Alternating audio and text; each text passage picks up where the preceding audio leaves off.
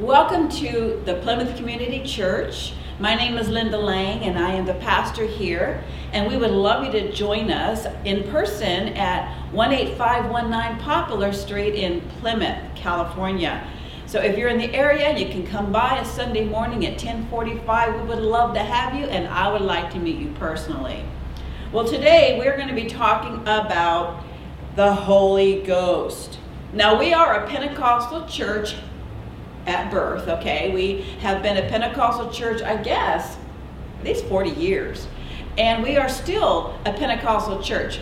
However, there are some things that we don't do here in the church, which is speaking in tongues, running around, you know, all that uh, emotional stuff. What we do is we simply teach the word and serve the Lord with our whole heart's mind and strength. And the reason why I want to talk to you about the Holy Ghost today is because the scriptures tells us clearly to pray in the Holy Ghost. So let's pray. Father, in the name of Jesus, I'm asking you to be with this message today and that you would open up the ears of the hearers to comprehend what it is you want to tell them. In Jesus' name, amen. So, we all are to pray in the Holy Ghost. Now, in the Pentecostal church and other churches, speaking in tongues is very vital to their worship. And uh, we agree, but not everybody has the gift. And so a lot of people feel like, oh, I'm less than because I don't speak in tongues, or oh, maybe I'm not a good enough Christian because I don't have that gift. No, it just means that God hasn't given you that gift, and that's okay. You've got other gifts music, singing, uh, helps, uh, movement, working with people, preaching, um, gosh, hospitality on and on and on. There are a variety of gifts.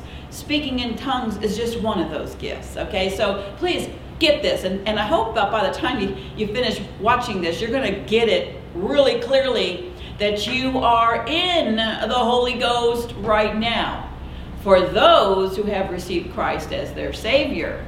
Why do I say that? Because in order to speak or pray in the Holy Ghost, that means the Holy Ghost needs to be in you. Now, how does the Holy Ghost get in you? Well, Jesus is the way, the truth, and the life.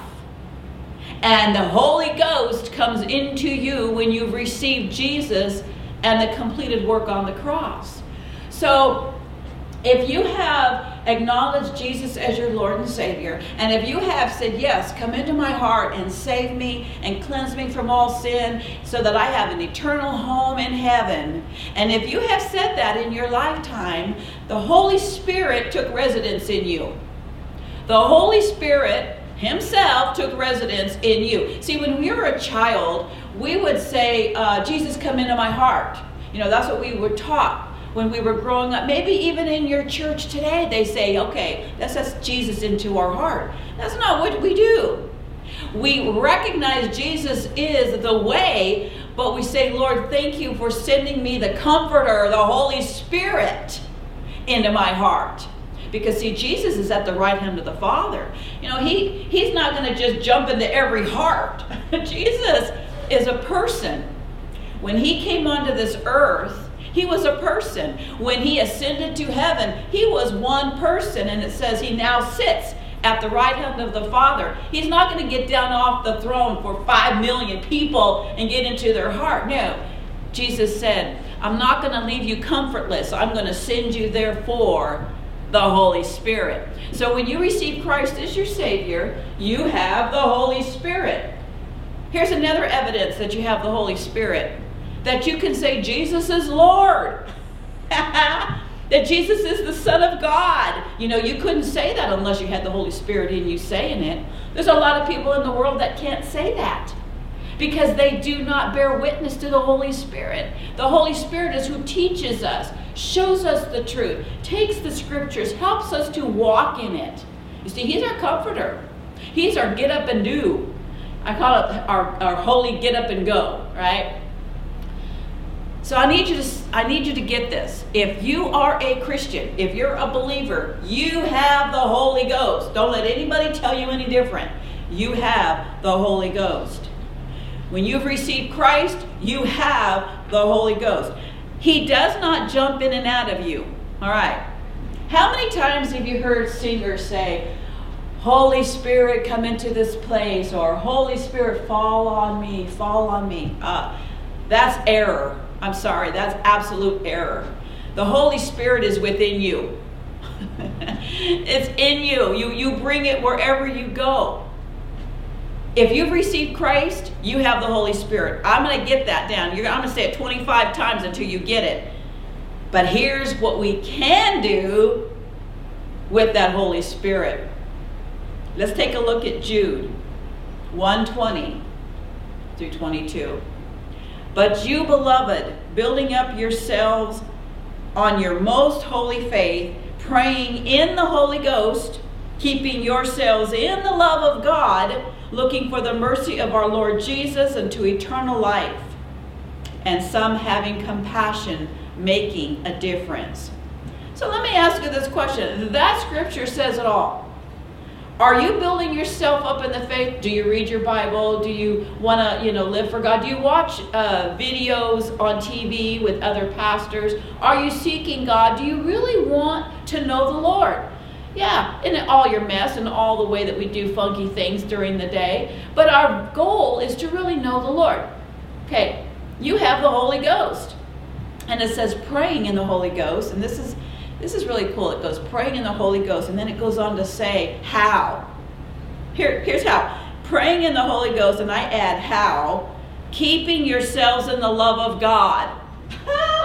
easy, easy peasy. Keeping yourself in the love of God.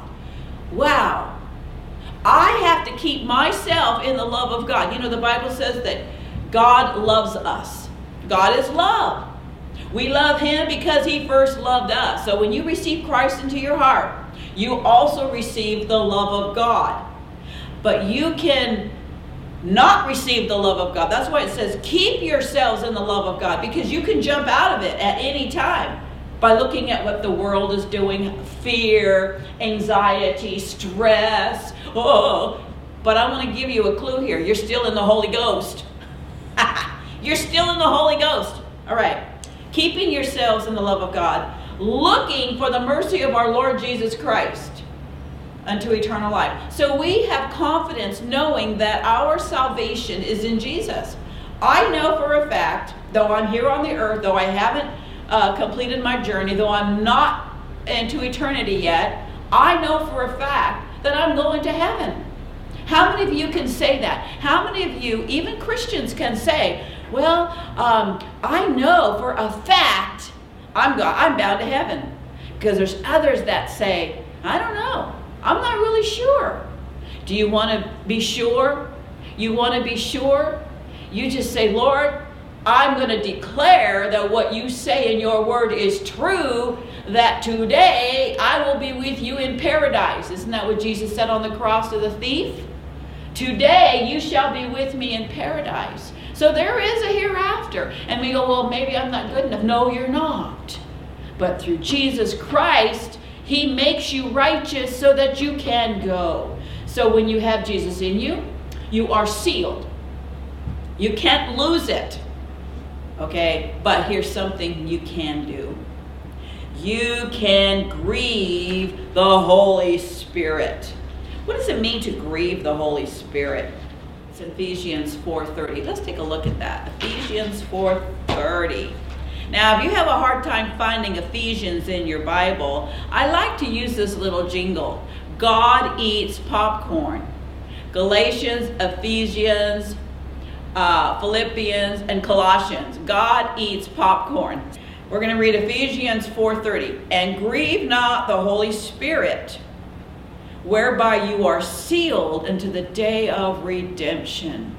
You are sealed into the day that you're redeemed. Until the day you go be with the Lord, until the day you take your last breath, you are redeemed. And then He takes you the rest of the way to the Lord. You are saved today. You have received Christ into your heart because you proclaimed Jesus as the Savior of the world, and I received Him and, and accepted what He did on the cross And then Jesus says, Because I can't live in you personally, I'm going to send the Comforter. Now you're sealed. Now you're in the Spirit. I like it to, you know what? It is an inside job. I love it because we will never, ever, ever fall out of being in the Holy Ghost. Let me say that again. You will never, ever, ever fall out of being in the Holy Ghost. If Jesus is in you, then you are in the Holy Ghost. You've got to get this. But again, we can grieve the Holy Ghost. The Bible says in Ephesians 4:30, "Do not grieve the Holy Spirit." How do we grieve the Holy Spirit?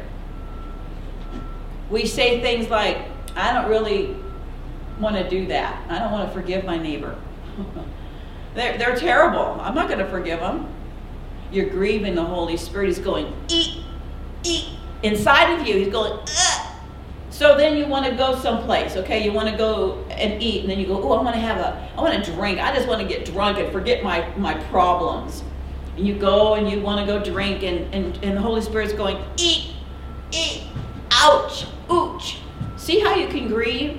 By what you believe, you're grieving. By what you're speaking, where you're going, what you're saying can grieve the Holy Spirit. But get this, He's with you. The Bible says He's with you wherever you go. Though you make your bed in hell, I will be with you. Ha! We can't leave the Holy Spirit behind. He's with you.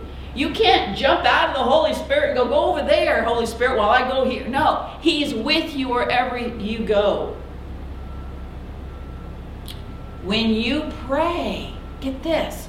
When you pray or just say a few words, oh Lord, help me, you're in the Holy Ghost. there are people that pray that are unbelievers. Matter of fact, when I received Christ as my Savior, I was an unbeliever who prayed. I was an unbeliever who prayed to believe. And I repented and confessed, and at that moment of time, I was converted. I had a home in heaven. I was covered by the blood of Jesus. But before that, I was an unbeliever. The only prayer God hears and responds to are those that have received Christ because then, from that point on, every time you pray, you can move the hand of God. There's power in there. There's power in the name of Jesus. You got to pray in the name of Jesus. Now, there's a lot of people praying out there. Oh, God. God this, God that. Who are they praying to? Which God? There's a lot out there, people. Which God are they praying to? I've been doing a little research when I was studying this on prayer, and a lot of the artists, the musical artists in the world, they prayed, but they prayed to the devil. Oh, devil, be prosperous in my music. Help me to become famous. Let me play like no tomorrow. And they sold their soul to the devil and they're called the 26ers. They died at 26 years old. Janis Joplin, um, Jimi Hendrix were a couple, and there were some others. But they died at 26 because they sold their soul to the devil. I hope that they got translated between the breath, the last breath, and when they went to the Lord, because I hope that God got a hold of them in that little twilight time. But as far as I know, they chose Satan. There's some other musicians, some older musicians in the 17th and 18th century who did the same thing. And they played, this one guy couldn't even play the violin, he just could barely play it. And he prayed, but he didn't pray to God. And he became the most for you know the playing the violin and he was making tons of money and everything else. But it was also said that he sold his soul to the devil. So it, people can pray. People are praying to different gods buddha uh, all these different gods sun god the water god the earth god mother nature all these different gods but they're not getting anywhere because the only God that's going to respond and answer you goes through Jesus Christ to the Father and Creator of all this world. You know, we were doing a Bible study here recently, and uh, there's several scriptures in there, but the one we came across was, The earth is the Lord's. You know, we're all talking about, oh, we're doing stuff to the earth and we're doing global warming and we're making the polars melt and no, no, no.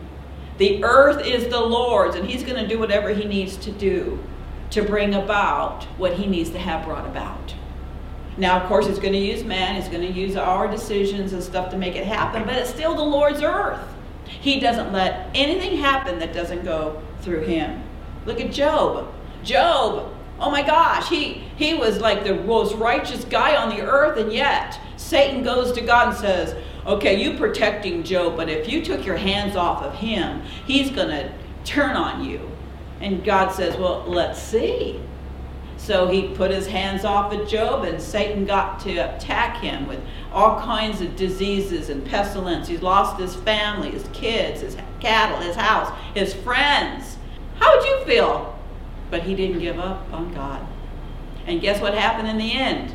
Because he stood strong and steadfast, the Lord returned to him double, more than he started with. Don't give up, honey. Don't give up on your stuff. Don't give up on what you know you need to do. Don't let other people tell you or dictate to you what you are to believe in to do. So when we pray in the Holy Ghost, you're in the Holy Ghost if you've received Christ. I don't care if you feel like it or not. You're walking around in Walmart, you're shopping, you're in the Holy Ghost. I like it. Wherever you go, you're in the Holy Ghost.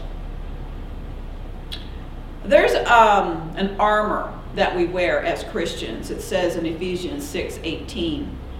Uh, we are to put on the whole armor of God the helmet, the breastplate, the shoes, the belt of truth. I mean, all these things we needed to put on. There's only one armory piece that is not part of the armor, and it's prayer. Because you take all that armor, and to make it work, you cover it with prayer. See, prayer is the power. You know, the enemy knows what prayer is, and he wants to disrupt your prayer life. Every time you go to pray, the phone rings, or you got to do something, or something happens, your stomach growls, and you're hungry. Okay, so you want to appease those things because the enemy is always distracting you from praying because he knows that prayer causes God's hand to move on your behalf. Prayer is power. Don't look at it as, oh, you know, at the very end of something happening, okay, now let's just pray. Oh my goodness, is that wrong? We've got it backwards. See, that's the enemy's thoughts. He wants you to think that God's the last resort. He should be our first resort. How many times have we said that? Lord, why didn't I just pray first? Oh no, we had to go through a whole bunch of hoops, call 25 people, and then go, oh, wait a minute. God, can you help me?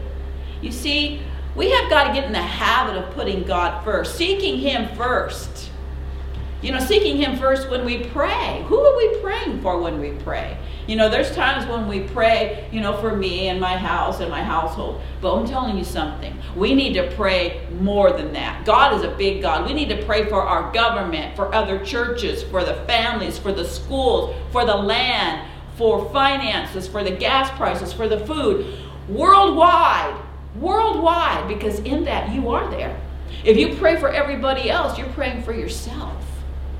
Instead of just praying little prayer for yourself, that's a selfish prayer. And I don't think that's a lot's going to happen in that. But if you start praying and outreaching towards the world, like Jesus said, I came to save the world.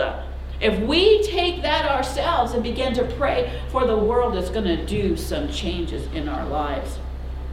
I wore this necklace it's a necklace that a friend uh, at the church here made. And it, he says, You know, it looks like the world in here because you are a worldwide minister, a worldwide pastor. And he says, You're going to touch lives. And you know what? That's what Jesus said to do go out and preach the gospel to everyone that will listen. I remember listening to Amy Grant years ago, and she said when she first started out singing, she had all of her little dogs sitting on a chair like on a couch, and she would just sing to the dogs.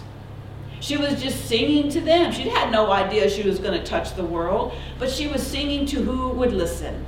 It says just tell anybody and everybody and everything about the Lord. I think that's a good way to live.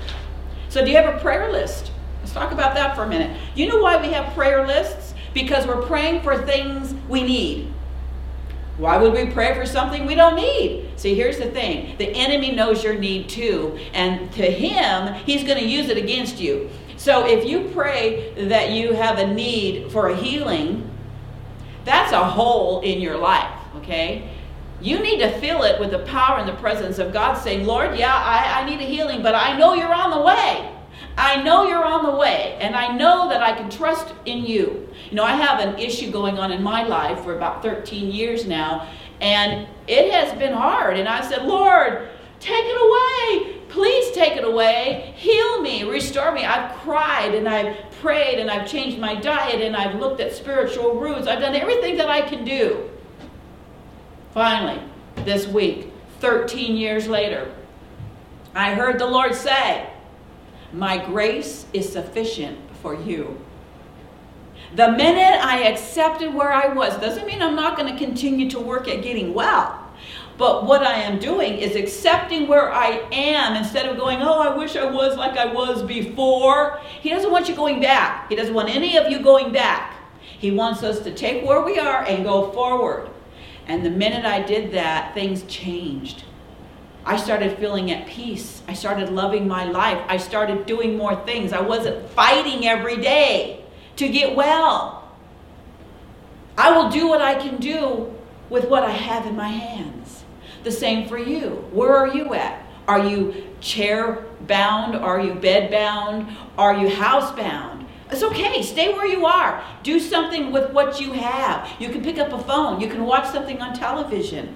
You can do something where you are at because you are in the Holy Ghost. You could be 90 years old, receive Christ when you were 12. You're still in the Holy Ghost. He's never left you, He will never forsake you. I have a quote and I'm going to read it. If your prayer life isn't as intense as your fighting life, then it's not very fervent.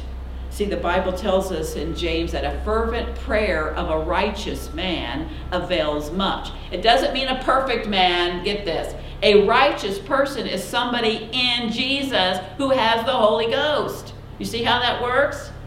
So your prayers are righteous, and a ferventness is upon you. Are you going to be fervent? Are you going to say, you know what? Prayer is amazing. Prayer is important. I think I'm going to pray. Let's take a look at what David did in closing. How did David pray?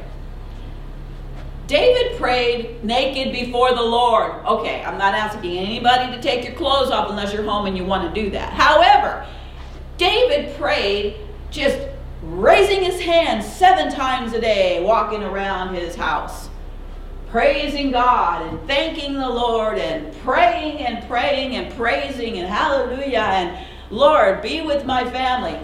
Okay, there was one person in his life, his wife, Michal, who didn't like what he was doing. Matter of fact, because of her judging his worship towards the Lord, she never had any children. She was barren. That was what happens. God does do justice, and I believe he still does.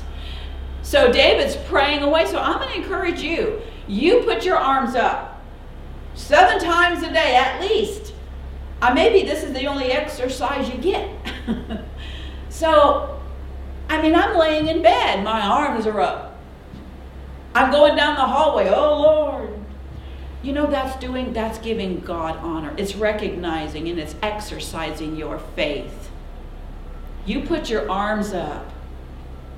You know, in the battle, there was a battle going on, and um, Aaron and Hur was on the side of Moses. And Moses was like tired, his arms were tired. But every time he put his arms up, the battle that they were fighting, they would be winning. But when he put his arms down, he would begin to lose. And he was getting so tired that his friends put his arms up because they knew that putting your arms up signified faith, belief, and trusting God in all things.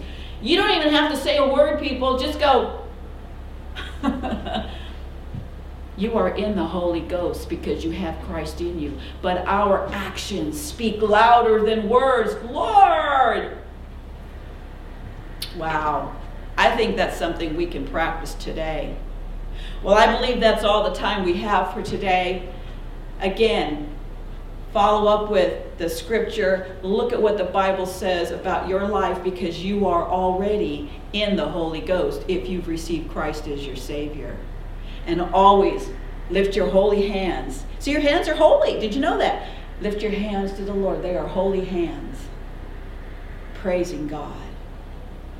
Father, we thank you for this word of encouragement to letting the people know that when we have you in our heart, we have the Holy Ghost.